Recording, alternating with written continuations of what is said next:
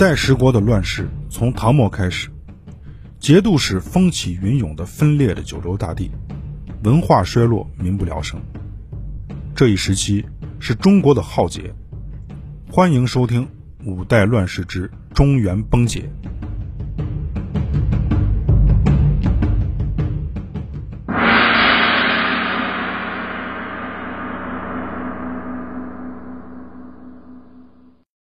各位听友大家好，我是陈志远。上一回我们讲到了后汉的朝廷里发生了一些变动。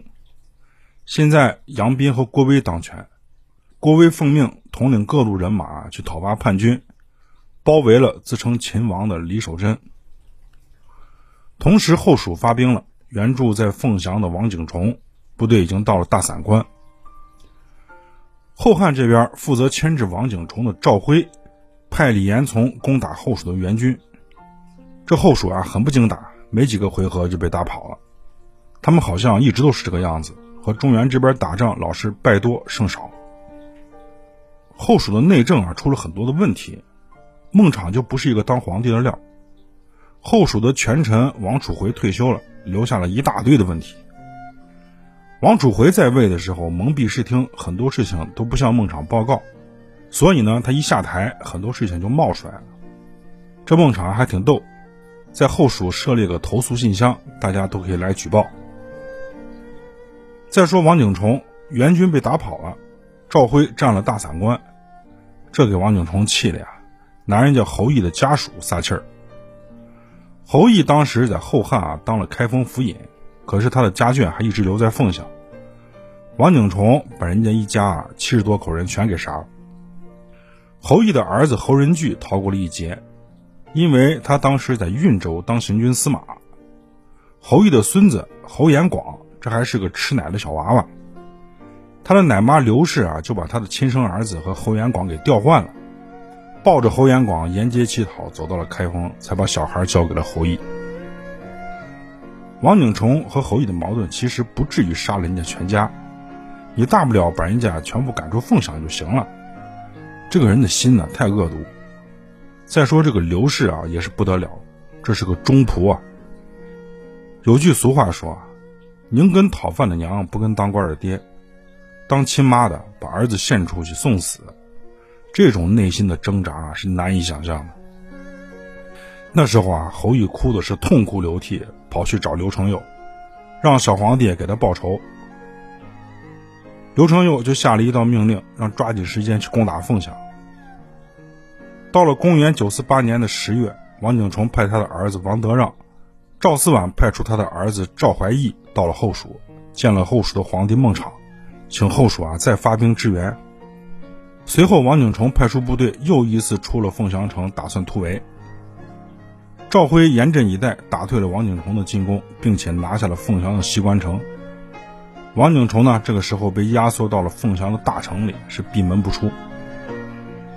赵辉这边得到了情报，他知道王景崇向后蜀求援了，所以呢，他心生一计，派出去了1000多个精锐士兵，装扮成后蜀军队的样子，打着后蜀的军旗，就绕到了城南。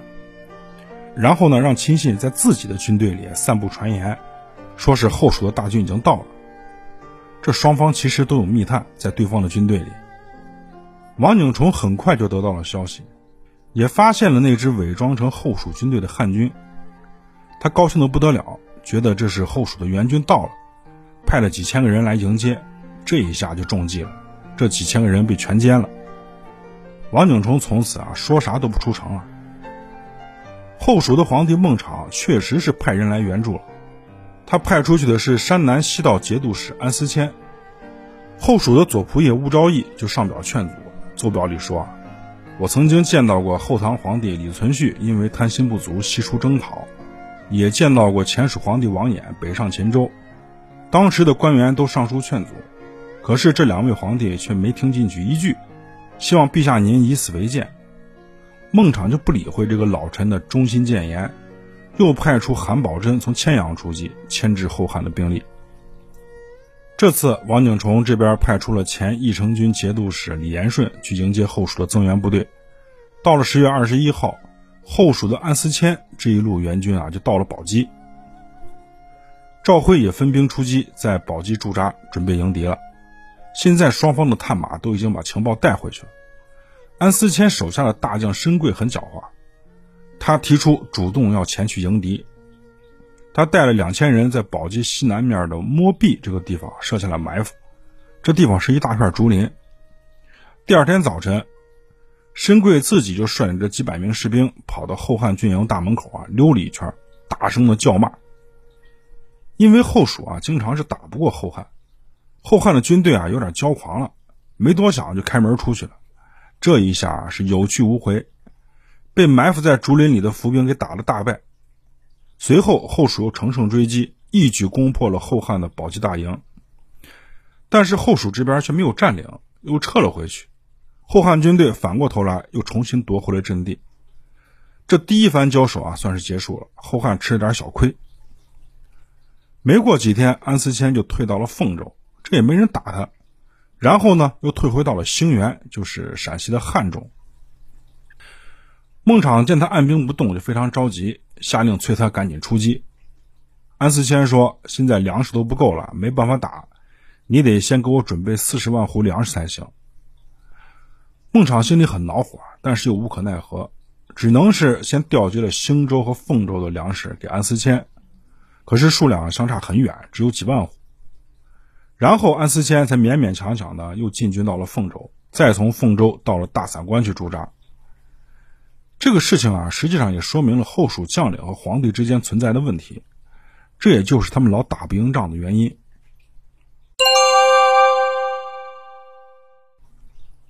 说完了凤翔这边的情况，我们再说主战区河中，这李守贞被包围了。像这种消息你是再封锁都封锁不住的。南唐派兵来支援了。那么这个消息是怎么从城里出去的？当时李守贞的手下有2个人，一个叫舒元，是安徽临泉人，另一个是河南嵩山的道士，叫杨讷。就是这2个不知名的小人物，终于把信给送出去了，送到了南唐的金陵府。这2国交兵是个大事。皇帝李璟就召集群臣开了个会。李璟对中原就一直没有死过心，原来是因为李达在福州那边闹事儿，搞得他没有精力，也没有多余的兵马去管中原的事儿。现在可算是闲下来了。建议大夫查文辉、兵部侍郎魏岑都建议李璟出兵。李璟于是命北面行营招讨使李金泉出兵去救河中，又命清淮节度使刘元贞做他的副手，查文辉为监军使，魏岑为沿淮巡检使，一起带队。他们第一站先到了山东的沂州，就是今天山东的临沂市。部队来到沂州以后，李金泉就下令休息，派探马出去探查一下情况，然后就命令大家开锅做饭。等饭做好了，李金泉正和将士们在一起吃饭的时候，探马就回来了，报告说后汉有好几百人就在西水北岸集结，全都是些老弱病残，请求主动出击。李金泉听完报告以后，就让士兵退下，黑了个脸坐那继续吃饭。周围的人也不敢吭声，大家都觉得莫名其妙。等吃完了饭，然后众将领就请求出战。这李金泉也不知道抽了哪门子风，大喊一声：“谁敢再说出战，斩！”这搞得大家都很懵。下去以后交头接耳，都互相打探这大帅是咋回事。等到了晚上，李金泉又下了一道命令：营内部队装备整齐，各军器械不得乱扔乱放，大家都守住营门，不许妄动，违令者斩。大家现在都是莫名其妙，不知道李金泉到底在想啥，他也不说。可是现在李金泉很严肃，军令如山，大家只好照办。就在这个时候，突然听到四面八方战鼓轰鸣，这天麻麻黑，也看不清楚多少人。李金泉下令不得出营，大家严守岗位。没过多久，鼓声也停了，也没人喊了。这些人又像潮水一样的也退走了，好像就从来没有出现过。现在大家对李金泉是佩服的五体投地，这大帅真是料敌如神。李金泉这个时候才跟大家解释说，汉军的统帅是郭威，这个人能征善战，我们的军队远道而来，他能不知道吗？他在河边安排一些老弱残兵，这明明就是想诱敌出动，我们坚守不出，他设下的埋伏就没用了。想必晚上出来的那一批军队就是他设下的埋伏，这计划失败了，他们就来这里鼓噪一下，看能不能找个什么机会。我们这时候按兵不动，严守寨门，他无计可施，就只能退兵，这有什么难预料的？李金泉啊，也是南唐现在的顶梁柱，这老将碰见老将都是老奸巨猾。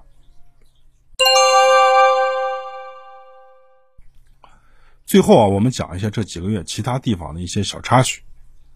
首先咱们说一下楚国，这个马希鄂啊不服气马希广，想要得到后汉的册封，也像马希广一样单独给后汉进贡，于是呢就给后汉上了个奏表。其实人家马希广还真没想把他砸，但是啊他就这么胡闹，马希广也很不高兴。楚国的两名官员欧洪炼和张仲询就建议说贿赂后汉的宰相，让他们拒绝马希鄂的请求。随后后汉皇帝刘承佑就下诏说，兄弟骨肉之间应该和睦，马希鄂应该附属在马希广的名下。可是马希鄂并不接受后汉的建议，既然你不册封我，我就自己玩。这第二个事情呢发生在陕北，当时延州的张武军节度使高允权和在夏州的定难军节度使李仪殷发生了矛盾。延州的治所呢就在延安，夏州的治所在靖边。李守贞叛乱以后，派人秘密的向李仪殷求援，并且派了一股小部队就驻扎在延州附近。史书上没有具体写，李仪殷应该是和李守贞有勾结，他们可能打算想联手收拾高允权。延州和夏州是两个小州，实际上没有多少人马。后来河中战事吃紧，李守贞才撤退了。高允权呢写了一份奏章报告朝廷，说李仪殷私通叛贼。李仪殷又上奏辩解，小皇帝现在是很烦也很忙，就让他俩先和解，等河中这边打完了仗再说。最后几分钟呢，我们说说后汉政坛的烂事儿。原来刘知远在汴梁称帝以后啊，冯道、李松他们在衡州，刘知远就把冯道在汴梁的宅子赏赐给了苏于圭，把李松的赏赐给了苏逢吉。苏逢吉本来就贪财，他也没说把李松家里东西归置一下给人家留着，苏逢吉就把李松收藏的宝贝全部归为己有。李松在洛阳的院子也被霸占了。李松后来回到汴梁以后那就是一穷二白，他在衡州的财产呢也被白再荣给抢了。李松是兢兢业业小小心心的在后汉朝廷当官，生怕不小心把谁就给得罪了，经常是称病躲事儿。李松有两个弟弟，一个叫李渔，一个叫李一，也在后汉朝廷里当差，而且和苏逢吉的门生是一个单位。有一次单位聚餐喝了点酒，就说苏逢吉夺了他们的家产，这事很快就传到了苏逢吉的耳朵里。苏逢吉就跟他的子弟和门生不知道说了些啥，后来李松就吓得赶紧把他剩下的房产地契收拾了收拾，都给苏逢吉送过去，以求息事宁人。可是苏逢吉是个小心眼儿，他越来越觉得李松不顺眼，就想把他除掉。原来受过李松提拔的翰林学士陶谷也投靠了苏逢吉，收集材料陷害李松。李松的弟弟李渔手下有个仆人叫葛延玉，经常帮着李渔做点买卖，但是他手脚不太干净，给自己捞了不少钱。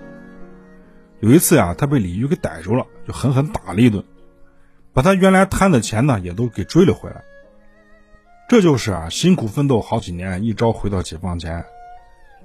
李延玉心里这个恨呀，然后他就跟苏逢吉的仆人李成勾结，在得到苏逢吉的指点之后，编排出了李松和他兄弟们谋反的事情。他们抓住了李渔，严刑拷打，逼着李渔诬告李松。在罪状上写着李松、李渔、李一和外甥王宁以及仆人一共20人，阴谋策划，打算在安葬先帝的那一天暴动，放火焚烧京城。又派人带着蜡丸密信到河中勾结李守贞，又派人北上请求辽国出兵。这份罪状送到刘承佑那时，苏逢吉大笔一挥，又把20人改成了50人，因为他觉得20个人的叛变好像威力不大，可信程度不高。到了公元948年11月9号，刘承佑下令诛杀李松等50人，陈尸街头，并且厚赏葛延玉。李松的惨案震动了中原，因为他算是当时的一个大文人，平时胆子比较小，为人也比较谨慎，而且呢处处与人交好，不轻易得罪人，所以当时就有很多人为李松喊冤。一些权贵人家通过这件事情把他们自己的仆人也看得非常紧。咱们再说说另外一个人史弘肇。前面我们讲的史弘肇的一些事迹啊，他帮着刘知远打天下，立了不少战功。由于我们听评书看电视太多了，很容易就构建起一个这是一个英雄的人设。可是史弘肇啊，完全不是这个样子。他确实是能打，武力超群，统领士兵的能力也很强，可是这个人很残暴。我在这里啊，可以负责任地告诉大家，通常我们在史书里见到的一些出名的武将，能征善战，征讨四方的，十有八九都是非常残酷的。史弘肇非常喜欢他手下的孔目官谢辉。谢辉在史弘肇那儿负责刑讯逼供，那些受刑的人啊，只要是到了谢辉手里，他想要什么结果你就得承认什么结果，否则呢你就是生不如死，没有人能扛得过他的大刑。史弘肇对他也是非常的满意。史弘肇掌管着禁军，负责首都的巡查保卫工作，只要是被他抓住的人，根本就不会容你去辩解，也不问所犯之罪是轻是重，也不管法律是怎么规定的，也不向上请示，一律全部杀掉。这些犯人所签下的认罪状啊，都是被逼的，有的人被割下了舌头，有的人嘴里啊被刀绞了个稀巴烂，有抽筋的，有打断腿的，这没有一天监狱里是不上酷刑。在史弘肇的残暴管理下，虽然京城里是盗贼绝迹，但是冤死了很多人，也没有人敢控诉。史弘肇还特别讨厌文化人、知识分子，因为他自己没文化，他经常说啊，这些人就是因为认识几个字儿，眼高于顶，看不起我们，把我们叫跑腿的。当时史弘肇还兼任着归德军节度使，他派自己的心腹杨乙负责征税。杨乙和史弘肇那是一模一样，凶狠残暴，他根本不管老百姓的疾苦，就是收钱，收不到钱就杀人。当地的官员看见杨乙啊，跟看见史弘肇一样，吓得都直哆嗦。中原地区在后汉的统治下，老百姓的生活质量并没有太大的提高。